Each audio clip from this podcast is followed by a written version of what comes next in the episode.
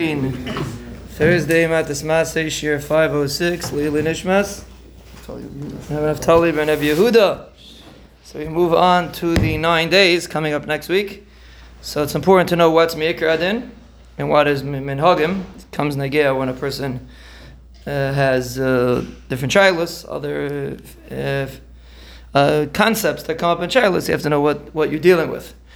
So the the main isser is regarding binyan unitiya shal simcha.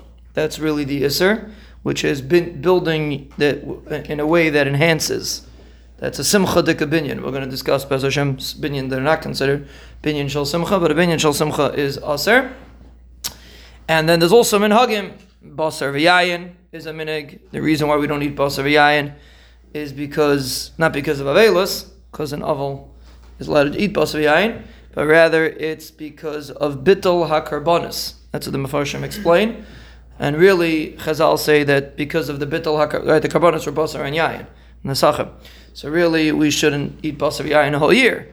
But uh, we don't keep, we can't keep it a whole year, so we only keep it during the nine days. So some places can say, according to this, chicken would be more kal because chicken you didn't bring on the mizbeach, so it wouldn't apply. The svara, which comes from karbonis, wouldn't apply to chicken. And the Mishnah says a person can't eat milchiks, so there would be a hata to be saying on chicken. And some person has a shasat chicken would be more kuladik because the isser is not because the basar per se, but it's because of the karbonis.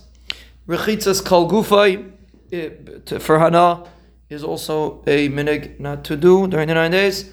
Washing begadim, uh, clean, washing, cleaning begadim, and wearing clean begadim.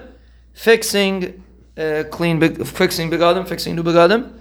All these are minhagim that we don't do during the nine days, and then we have to break it down and see where, which situations you have these minhagim which would apply, and which situations it would not.